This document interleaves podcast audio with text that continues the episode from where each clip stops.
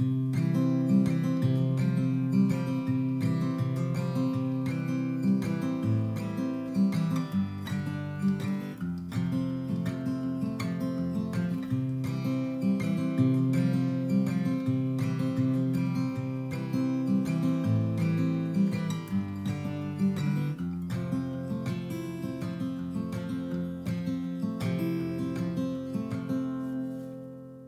everyone, and welcome to Hear Here, my audiobook podcast. I'm Dan Masterton, and I'm reading to you from my second fiction story, Abundance, Not Scarcity. If you'd like to get a paperback copy of the book, or if you'd like a free copy of this story as an ebook optimized for iPhone or iPad, visit my Linktree at linktr.ee slash Dan Masterton. That's L-I-N-K-T-R dot E-E slash Dan Masterton. There's links there to all my writing including the link to the paperback order form, as well as a link to the Google Drive folder with free ebook versions of both of my fiction stories. My previous story, What There Is to Be Done, is also available in this podcast feed. Just hop back to season one. I'd love to hear your thoughts and feedback about these stories. Find me on Twitter at thisladdan or email me at dmastert at alumni.nd.edu. Thanks for tuning in. I hope you enjoyed this chapter and stick around at the end for a bonus reflection. May we all identify and come to understand God's ongoing invitations for us. Cheers.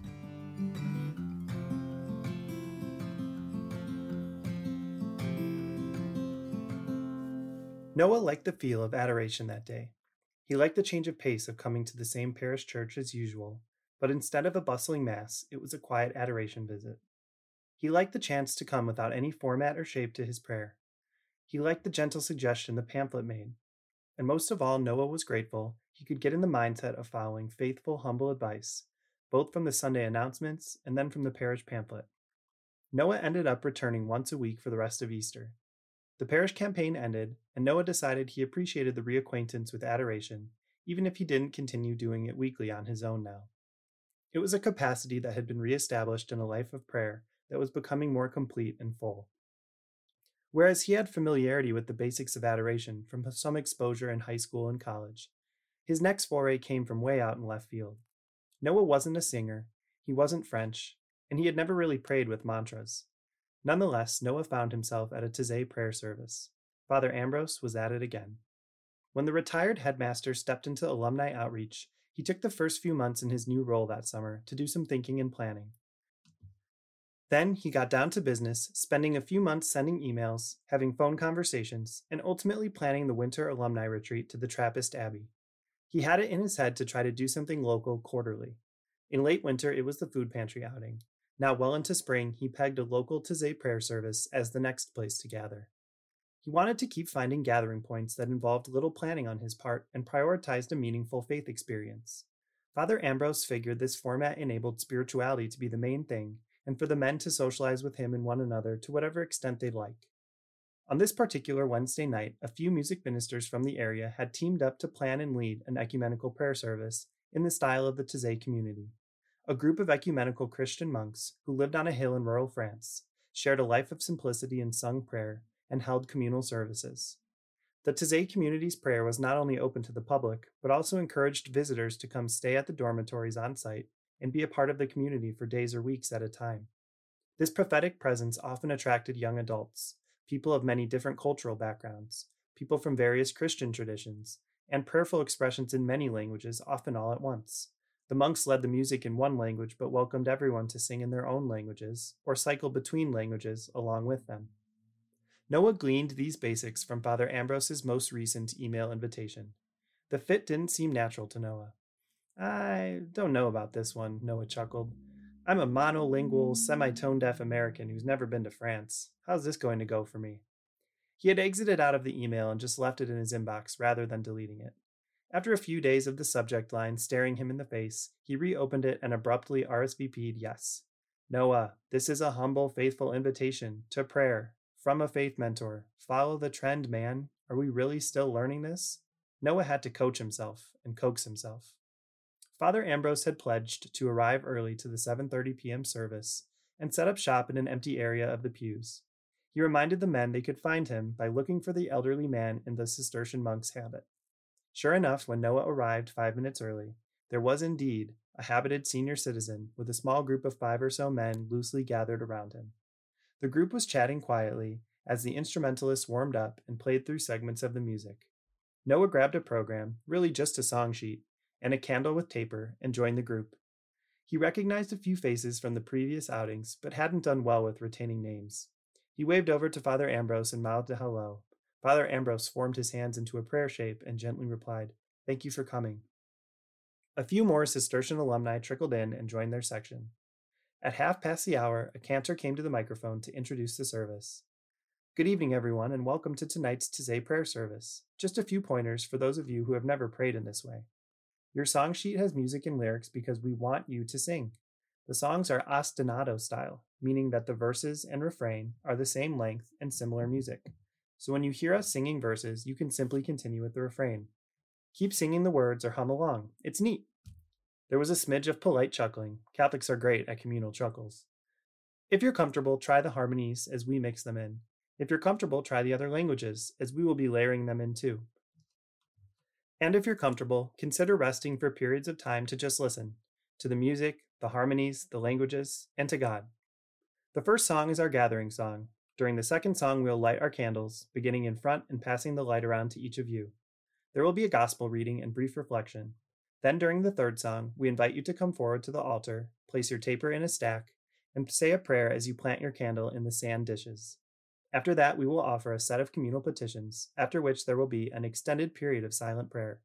Don't worry about the timing. At a certain point, we'll begin the fourth and final song and bring our service to a close, the cantor explained. We are glad you are here. The cantor stepped back from the ambo microphone and receded to a little ensemble area they had set up where the choir would normally be. There was a cellist, a violinist, a flutist, an accompanist, and the cantor. They had microphones set up over there and apparently would leave the sanctuary empty, except for the dishes of sand and lit altar candles. The instrumentalist began to play through the first song, intoning the notes of the refrain to introduce the melody to the congregation. First, the flutist played it through solo. Then, after the echo of that first pass faded, the other instrumentalists joined in to play it all together a second time. On the third pass, the cantor sang, Bless the Lord, my soul, and bless God's holy name Bless the Lord, my soul, who leads me into life. Noah was following along on his song sheet. So, this is a wonderfully simple and great line, and the music is amazing and does not sound hard to sing. But I'm going to steer clear of harmonies and probably just stick to English, he joked to himself. After listening to one more pass from the music ministers, Noah joined in. After a bit, he became awash in the singing of the refrain, enough that he almost didn't notice when the cantor began mixing in verses over the ensemble and the congregation's continued singing of the refrain. Okay, okay, this is pretty cool.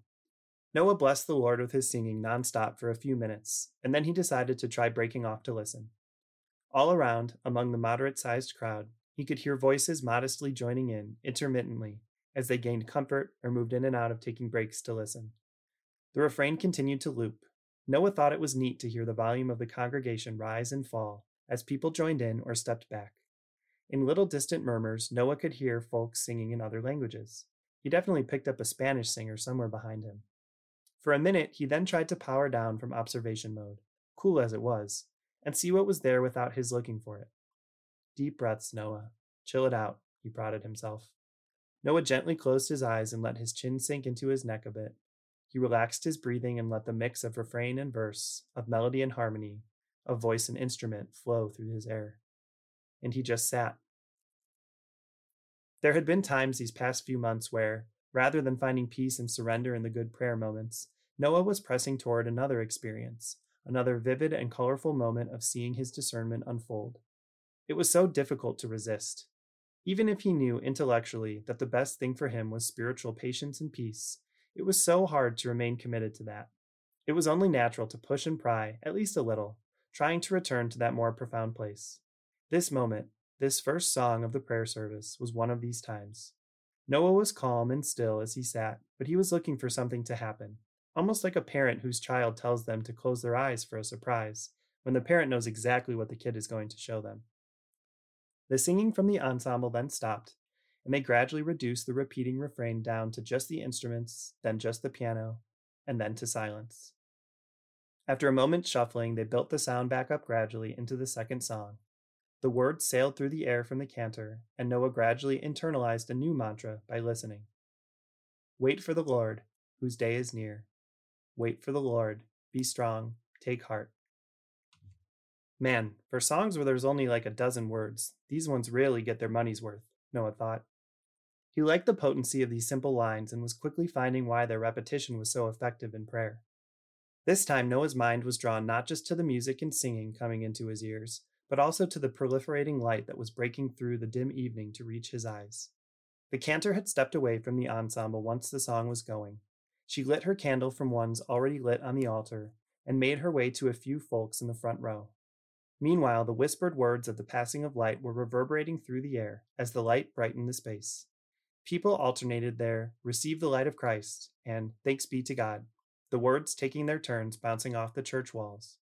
Soon the light made it to Noah and his group, who took their turn in the ritual as well, helping to bring candlelight to the rest of the church. After a few more minutes, the second song gave way to the gospel. The cantor again was the one to tend to the ministries, first to music, then to the light, and now to the word. She reached the ambo and began. A reading from the Gospel of Luke. Asked by the Pharisees when the kingdom of God would come, he said in reply, The coming of the kingdom of God cannot be observed, and no one will announce, Look, here it is, or There it is. For behold, the kingdom of God is among you. She paused and invited all to respond. The Gospel of the Lord. Noah nodded, savoring the pithy passage. Plain and simple, right, Lord? Noah thought, chuckling silently. So we won't notice the kingdom of God when it shows up. Or we will? Is it like when you have something stuck in your front teeth, like you don't really know until someone tells you?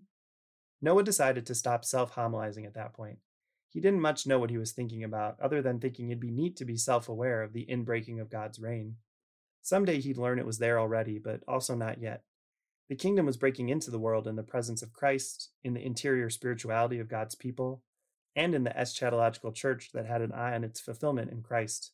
And either way, when Noah's spiritual inner monologue got cheeky, it was a sign that he was in a good place with God. Noah cut himself off just in time, because the ensemble had begun the third song. A few intonations and melody refrains later, the cantor again broke off from the ensemble to lead the prayer, this time a ritual. She approached the altar where a few dishes of sand were situated atop the table. The woman removed her taper, placed it on the altar, and planted the slender white candle firmly in the sand, drips of clearish white wax hardening gradually on its stalk as it st- stood still ablaze with flickering flame. She stepped back from the altar to the second step. There she bowed her head and, with folded hands, paused in prayer. At that point, a few others were already approaching the altar to follow her example, as the flame lit brightness of the church started to migrate into the sanctuary. Noah felt compelled to go forward right away. Sometimes in communal prayer situations, Catholics can be a bit bashful about taking their turn. For whatever reason, Noah was feeling more sure of himself and wanted to set his candle and pray. He made his way forward and approached the altar as two others prayed and a third person headed back to their seat. Noah removed his taper to add it to the stack and dug the base of his candle into the sand. The sand was just loose enough to give way to the stump of the stalk, but just firm enough to close solidly around it and hold it steady. Noah gently backpedaled. He noticed the two people were remaining nearby, one on either side of him, so he split the difference. He decided to kneel.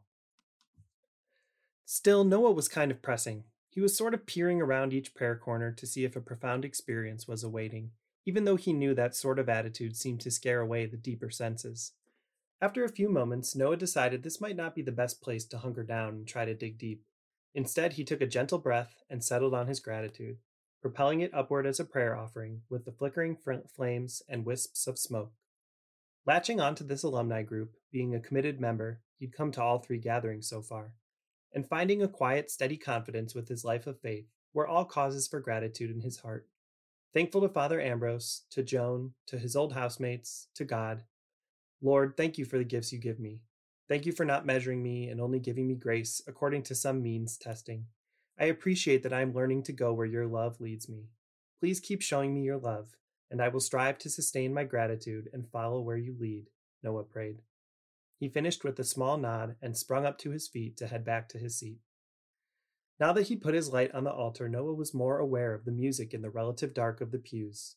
The lines of the song were circling his ears and heart as he walked back to his seat. He hadn't looked at the song sheet or began to sing along yet, so he first honed in on the lyrics. He gently squinted mid stroll to listen along more closely and extract the words from the air. May the still small voice of God be heard within our hearts, be heard in our hearts this day. A subtle smile crept across Noah's face as the line unveiled itself. This simple line gave articulate expression to a thread of his prayer that had started spinning back at the monastery months ago. The full serendipity would have been if Noah realized that this refrain was drawn from the same passage in the first book of Kings that Father Ambrose had tapped into for the meditation he offered the men that first evening on the retreat. Noah found his seat again and joined in the song while people continued to bring their candles and prayers forward to the altar. When that third song concluded, the cantor began to speak, introducing prayers of the faithful as a way of bringing the prayers of the community together. It was a lengthy list, a clear reflection of various backgrounds and experiences, likely a product of various veteran ministers bringing so many passion fueled ministries to the prayerful hearts of those gathered. The plea for the Lord to hear these many prayers continued in call and response for a few minutes. Then, after what Noah didn't initially realize was the last petition, there was silence. About 30 seconds in, Noah acknowledged that this indeed was the promised time of extended silence. He relaxed his posture a bit, feeling comfortable with the quiet, both from his strengthening personal prayer life and from the way that the songs effectively settle everyone into a good place. Noah gently closed his eyes. He felt particularly connected to that last refrain and seized on it as a centering mantra, tweaking it a bit to own it in first person. May the still small voice of God be heard within my heart today. May the still small voice of God be heard within my heart today. May the still small voice of God be heard within my heart today. Noah prayed silently. It was a bit different to use a statement about God in place of a prayer that addresses God or an intercessor directly, but the repetition and simplicity of it achieved the desired effect.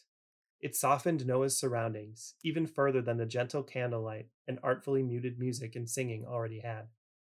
Noah sunk even a bit deeper into the ripening silence, the way you might submerge a bit more of your shoulders and neck in the warm, enveloping waters of a hot tub.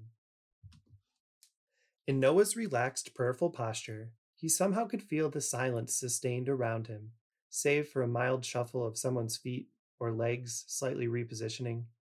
He nonchalantly looked around from his place at the head of a mid grade conference table. The woody top was covered by a sleek and clean sheet of glass, Resting on the glass were an array of folios, legal pads, smartphones, and an idle conference call speakerphone. Seated around that buffet of business paraphernalia were a group of professionally dressed men and women.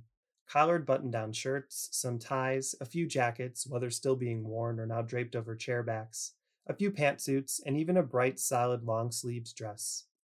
All right, one of the men broke in, as everyone broke their stillness and straightened up into more active postures. The man added, Thank you, Congressman, for keeping that habit alive.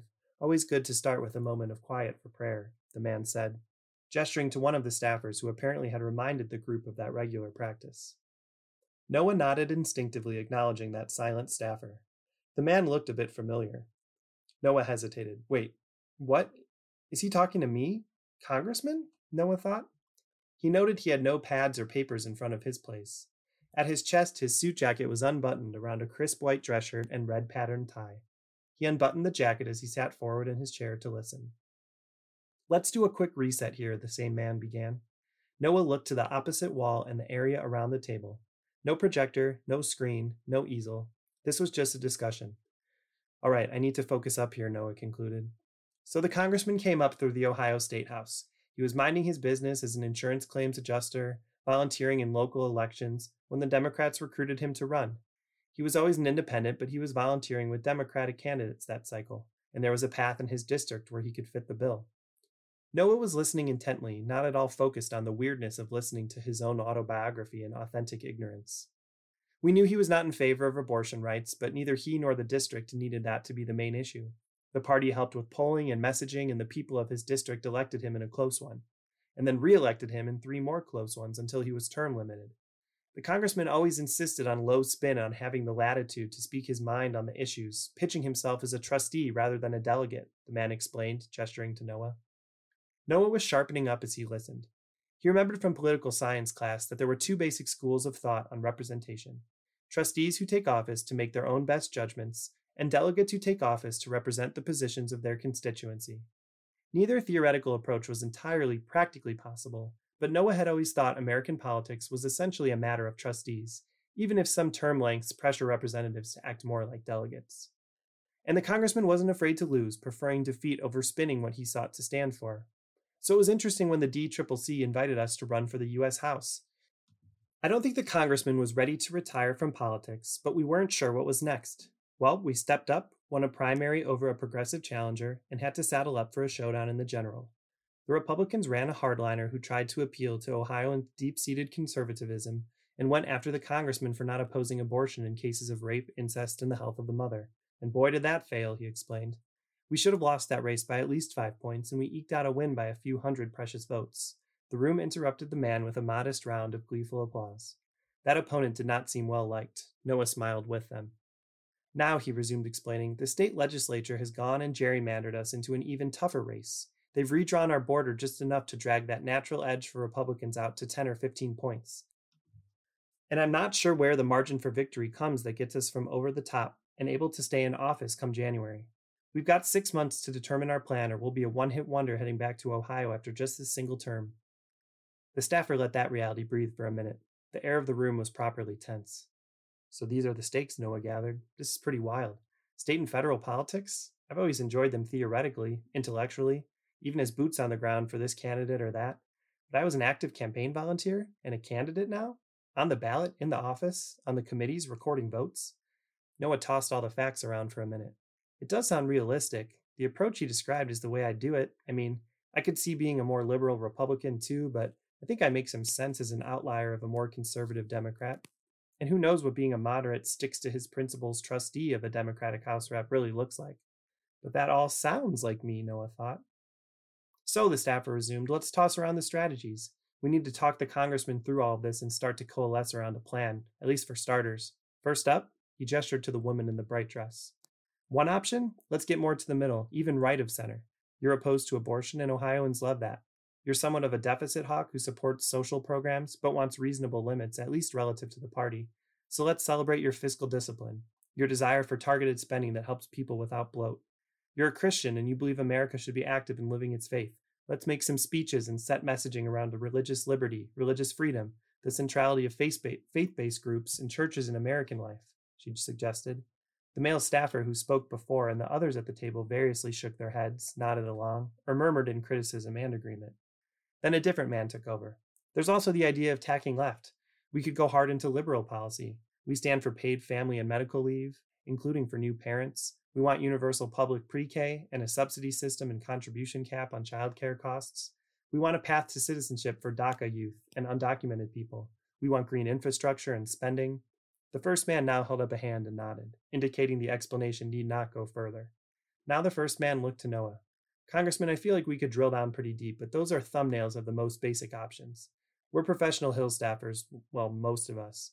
And we are paid to go on and on and on, but if you're not on board, it doesn't go anywhere. What are you thinking? He asked Noah straight up. Oh boy, I mean, I've often turned over in my head what a congressional campaign or a Hill office could look like or run like, but it's a whole other question to look it all in the eye. I mean, here's the table, the staff, the crossroads. Apparently, I made it this far by winning close elections by a hair and showing the people what I stand for, and that's been enough to be voted into a decade's worth of public service. Why would we get too obsessed over messaging and packaging now? I'm here to represent my community as myself, Noah wondered bluntly. I mean, okay, let's give this a whirl. Time to externalize these ideas and passions and see if I make any sense.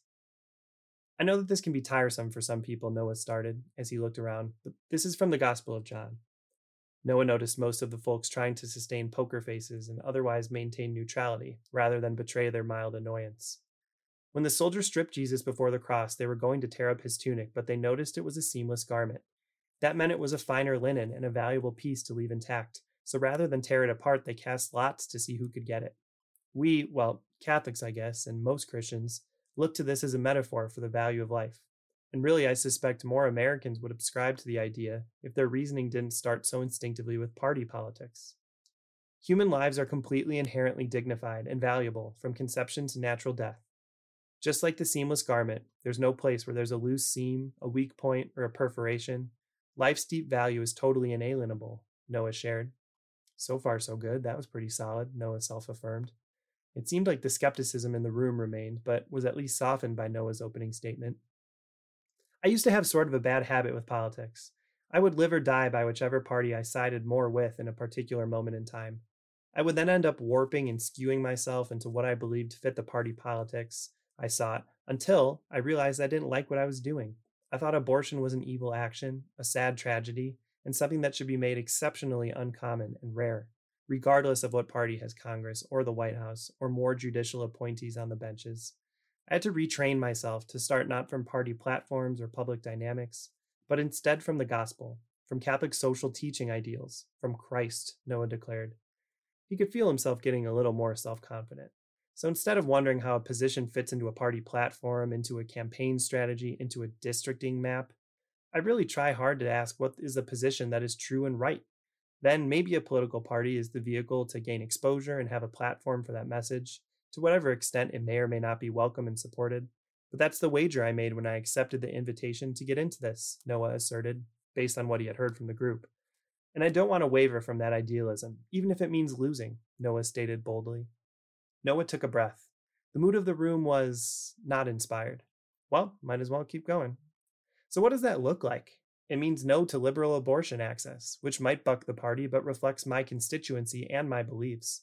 It means trying to find legislative compromise that reduces the window for abortion rights and seeks reasonable restrictions, closely in concert with a growing culture of life. It means yes to building out an infrastructure for babies, mothers, and families.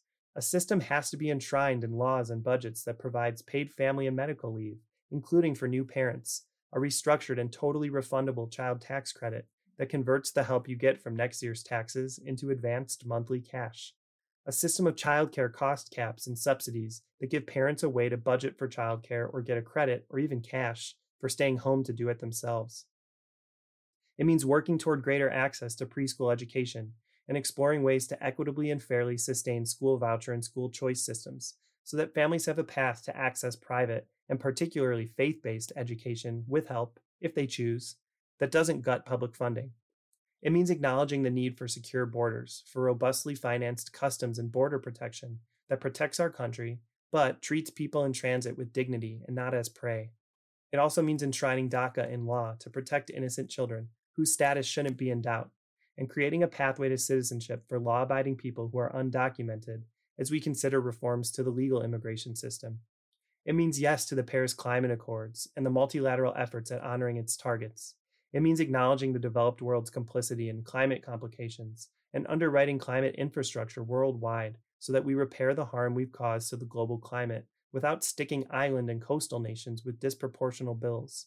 And it means domestic businesses acknowledging that it cannot just be a dependence on yet undeveloped technology, but must also be a reduction in carbon output, pollution, and consumption that starts now. It means getting everyone to acknowledge that universal health care is a must, even if that means vigorous debates over reforming private healthcare, creating new public private parallel systems, or moving toward a single payer national plan. We need to relocate that benefit further from the employer in some meaningful way and make sure that people do well visits, are cared for when sick, and don't have to choose medical care based on their ability or inability to pay. Maybe that even paves the way to relocate paid medical and family leave from the employers to an emerging system, too. It means acknowledging that the Second Amendment might be an intractable element of America, while also debating and enacting realistic limits to the extent to which it protects the right. Reasonable gun control is a life issue, and frankly, I think fewer guns is the solution to the problem, not more guns. It means acknowledging the disparities in this country and their lineage and privilege and systematic injustices, whether intended or unintended, in race, ethnicity, sex, gender, family background, hometowns, and more. Privilege is a reality we have to admit and confront. It starts with ongoing efforts in this office to recruit and hire more diverse staff for DC and for the home offices, and in my continued acknowledgement of my own privilege and a better response to it. And yes, it means protecting religious liberties and freedoms but not just for Christians, for people of all faiths, and respect for humanists and atheists too. We need to honor the place of churches, mosques, synagogues, and all places of worship as central to community life, and make space for faith based groups and all those of goodwill to be agents of charity and justice in society. Noah stopped. He took a few consecutive hurried breaths. His heart rate had picked up with the animation in his voice, but he wasn't nervous. He had just worked up a bit of a lather and needed to simmer down. The looks on his staffers' faces were a mix of feeling impressed, surprised, proud, and skeptical. Noah decided to soldier on, wanting to hit not just on policy, but on practice. And we need to be less hunkered down in this office. We have a job to do to prepare properly for committee hearings and meetings, for floor debates, for votes, but we also have hundreds of thousands of people to maintain an active dialogue with. We need to keep an open door, have a pulse on their concerns, and prove our preparedness to listen and respond. We need to be present to community gatherings and celebrate the good news of our communities too. Our office should be a means for practical good locally in our district, a place where whatever weight my name may carry and our connectivity in the community solves problems and meets needs. We need to smell like our sheep, you know? The looks on the faces were still respectful, but he didn't feel like he had rallied his team to go win the big game. It just felt like he was the one currently doing all the talking in an open and unresolved debate. I think I'm losing them. I think I lost them. Did I ever have them? Oh man, I don't know. Maybe they are now sure they're looking at a loser. But apparently I'm the guy who does it on my own terms and finds a modest majority is with me. So on we go, Noah decided. What if we worry less about being Democrats? What if we also don't worry about not being Republicans? What if we're just the Ohio 16 party? What if we just stand for the consistent ethic of life and the people of our district as best we can, even if that sometimes is frictious or complex or unclear? Noah wondered aloud. What if we're an independent movement that succeeds in a moment and emboldens others? What if we're the roots of a centrist caucus that inches toward 218 seats from the middle out? What if 51 senators copy that playbook? And you know what? Noah admitted. If it means we lose re election, then we lose re election. If it means we can't win, then we can go down standing for something countercultural and prophetic. And we find the closest neighbors to our ideals and endorse them. Maybe we focus more on identifying female candidates or candidates of color who stand with us and who we can amplify with our incumbency. Noah rested now for a minute. He let his shoulders deflate a bit and slouched slightly in his chair, resting his hands in his lap. I don't know, he let fly, admitting the loftiness of his idealism a bit more at the conclusion than he did midstream. The initial silence was fairly damning. If these were great ideas, you'd think one or more people would have applauded or cheered or jumped right in to affirm the congressman. After a few moments, the first staffer broke the ice. Well, Congressman, you've given us a lot to think about. You've always been an admirable person of principle, he began.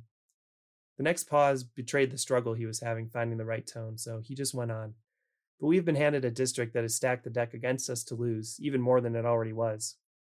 At this point, another staffer spoke up, previously tentative about being critical, but emboldened now that the dam had broken.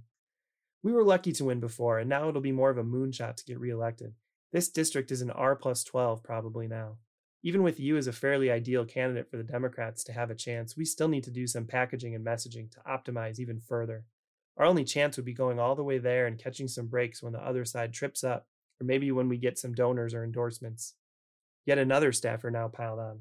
The DCCC will mostly respect your incumbency and not seriously consider a primary challenge, but that doesn't mean they won't let you flap in the breeze and leave you underfunded and undersupported while you languish and they focus on more winnable seats elsewhere. You have a good ship and you steer the ship with integrity, but you will almost certainly go down on that ship. That's not the whole story, though, a female staffer observed. She took a beat to put space between her thought and the other's comments. Everything you said, the platform you want to stand on, there's probably only a few voters who would agree with that whole package, but there's going to be plenty of folks who agree with half or more of it, and who might take the time to consider whether your version is more preferable to a cardboard cutout Republican. The major issue that remains is the extent to which you'll actually be able to message that to voters. Like, how can we deliver that degree of nuance to voters and overcome misperceptions or mischaracterizations of you? That might make a narrow, vaguely possible path, but even if I'm with you in principle, I lose you in practice. I don't see that approach functionally working in any significant, impactful way.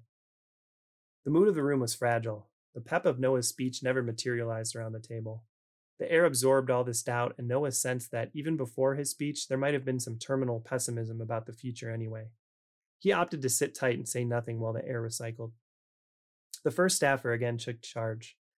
Well, today was just the start. We just got the maps, we just learned our districts. Our first ideas don't have to be our last ideas. These are all thoughtful contributions. Thank you, Congressman. And now we have a chance to step back and sit on it a bit. He paused and looked around. He was met with a lot of quiet nods, Noah included. So let's stick a pin in it for today then. Thank you, Congressman, he concluded. The others all murmured a thank you as well, and the first staffer stood at the door to guide them all out. As he trailed the group, Noah heard that first man clearly tell a fellow staffer, Get me D triple C right away. Noah curled his lip and shifted his jaw around, chewing on all that had just happened. As he reclined a bit in his chair, he noticed one person still at the table. This is the guy who had to start with prayer. Why didn't he speak up during that whole thing? What's the deal? Noah wondered. Why didn't he follow the herd out the door just now? Noah straightened up and leaned forward to chill out, resting his elbows on the table. He looked over at the man, he was sitting cross legged in the chair, looking down toward his shoes and thinking. The man could feel Noah's gaze starting to pierce through him, so he looked up at the congressman. By God, it's Francis, Noah realized. He smiled. Francis smiled back. You know, I wasn't quite sure why you asked for my help, Francis started. I have no background in political science, no political ambition, no affection for Washington. And then I sit here and see the dissonance. You clearly get it, and you clearly reject it. If you've gotten this far, why would you buckle and fold? Well, I guess because if you don't change, you may well lose. Francis and Noah laughed. But the difference is, you could live with losing. Most of them couldn't. If I held to my ideals and lost, I could live with it, Noah agreed. If I changed who I am or how I do this, then I couldn't. Then that's when I realized you, why you brought me here to make sure you did the former and not the latter, to remind you what my friend told me during our volunteer year and as I got into law. If you have to compartmentalize your faith out of your work, then it's not worth doing, Francis stated. Noah nodded. Good advice indeed, he thought. I don't remember why, but I do remember saying that to Francis. And apparently you're the one who makes sure we pray when we gather, Noah added. That I do. That I do, whether everyone likes it or not. Hey, so what were you praying when we started? Everyone takes silent moments, and I often wonder how other people use that time. What did you do? Francis asked. Noah thought for a second and then remembered the mantra he was on.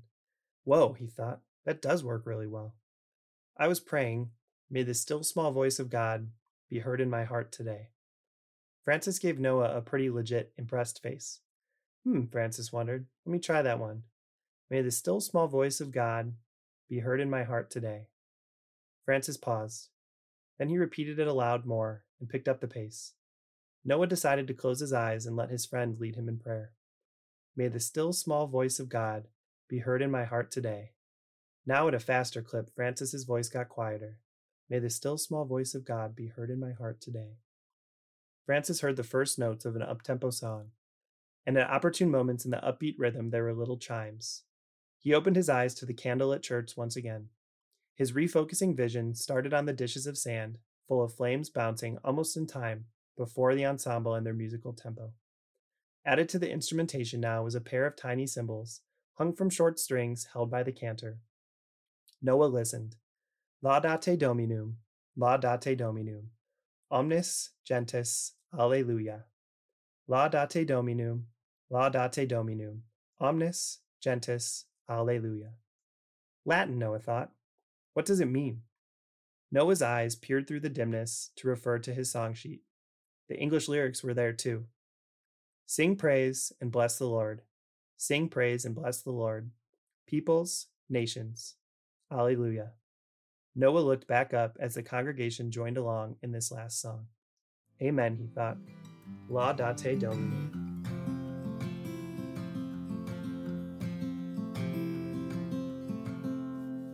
Earlier this year, the great uh, radio and now podcast host Gloria Purvis did an episode where she had the outgoing president of America Media, Father Matt Malone, SJ, on her podcast. They talked about a lot of different things, his favorite memories from his time uh, as president of America Media, different articles that they've done in the magazine, different things that he's been connected to in his leadership over these years. But one of the most interesting things that he commented on was politics and how Catholics engage in political life while still being committed Catholics and being true to the faith and true to the church.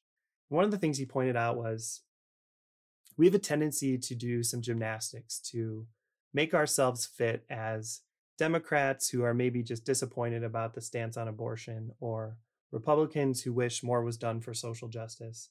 When in reality, what we need to do is start not from the platform of one party or another, but to start from the gospel, to start from the person of Christ, to start from Catholic social teaching and to only from there get into how what we believe, what we stand for, what we advocate for out of justice then matches up with referenda or political positions or legislative packages or politicians who are on the ballot in primaries and general elections.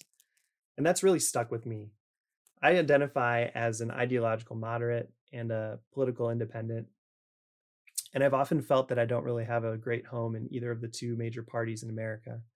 And while I wrestle with that in different ways in different elections and different candidates, the thing I really find hope in in terms of political change is first of all, keeping that mindset that Father Malone suggests in mind that we start from the gospel, from Christ, and from Catholic social teaching and work our way out instead of starting from a political party or political candidate.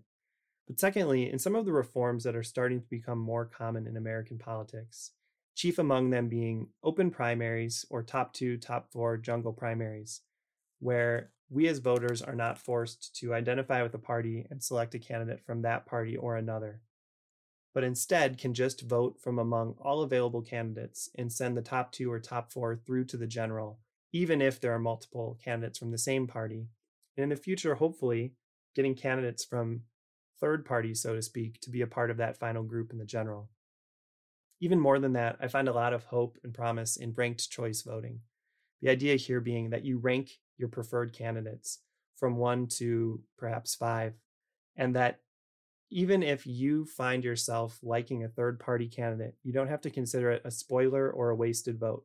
Because if you do prefer the Republican to the Democrat or the Democrat to the Republican, you can put that major party candidate second or third on your ballot, on your ranked choice.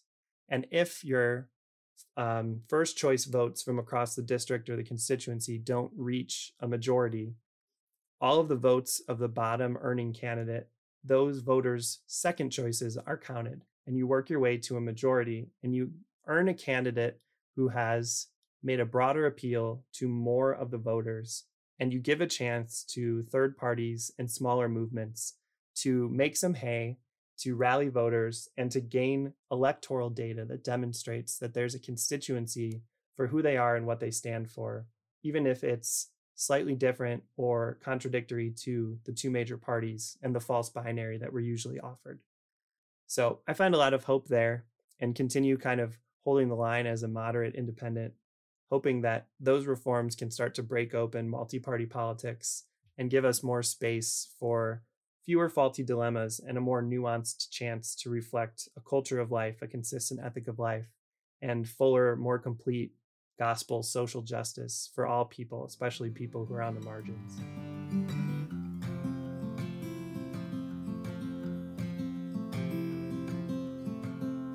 That's all for this episode. Remember, all the links for this book and my other writing is at my link tree, linktr.ee slash Dan Masterton. That's L-I-N-K-T-R dot E-E slash Dan Masterton. Thanks for listening and I hope your gifts and passions are meeting the needs of the people and world around you.